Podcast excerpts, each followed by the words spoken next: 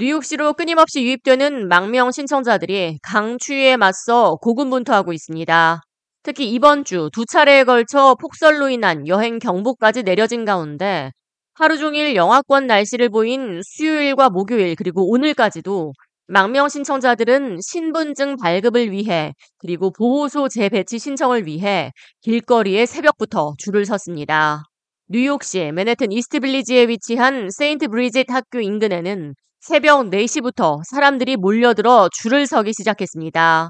뉴욕시가 내린 보호소 거주 제한 조치로 인해 자녀가 없는 성인의 경우 최대 30일, 자녀가 있는 가족은 60일까지만 보호소에 머물 수 있기 때문입니다.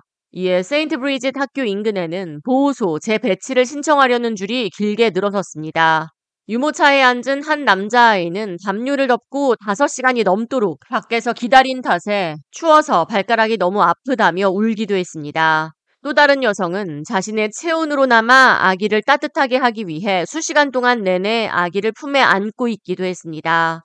세인트 브리짓 학교 보호소 재배치 센터 인근에서 망명 신청자 지원에 나서고 있는 자원봉사 여성 리사 마리는 피자 45판을 주문하기 위해 온라인 모금 운동에 나섰고 1시간 만에 목표액을 채워 피자를 배달할 수 있었다며 하루 전날에는 피넛버터와 젤리를 300개씩 만들어 나눠줬다고 말했습니다.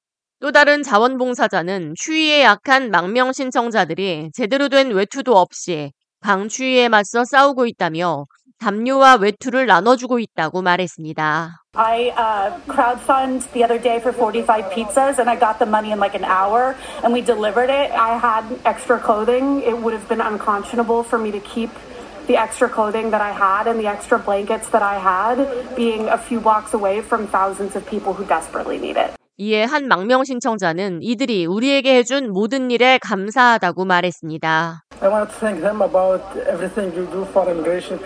한편 브루클린 보럼 힐에 위치한 ID NYC 카드 발급소 앞에도 새벽부터 매일같이 긴 줄이 늘어서고 있습니다. 해당 발급소는 카드 발급을 하루 200건에 제한하기 때문에 새벽부터 카드를 발급받기 위한 줄이 늘어서고 있는 겁니다. 이들 중 대다수가 ID NYC 카드를 발급받으면 합법적으로 노동이 가능하다고 믿고 있는 것으로 전해집니다. 이에 뉴욕시 행정부는 ID NYC가 신분을 보장해주는 카드가 아니라며 오해를 해소하기 위해 공지하고 나섰습니다. 한편 어제 랜더스 아일랜드 망명 신청자 보호소에서는 두 사람 사이에 발생한 언쟁이 집단 싸움으로 번져 경찰이 출동하는 사건이 발생했습니다. 보호소 거주자들은 임시 텐트 형식으로 지어진 보호소 안에 오픈된 공간에 간이 침대를 놓고 지내고 있는데 물품 도난으로 인한 싸움이 빈번하다고 증언했습니다.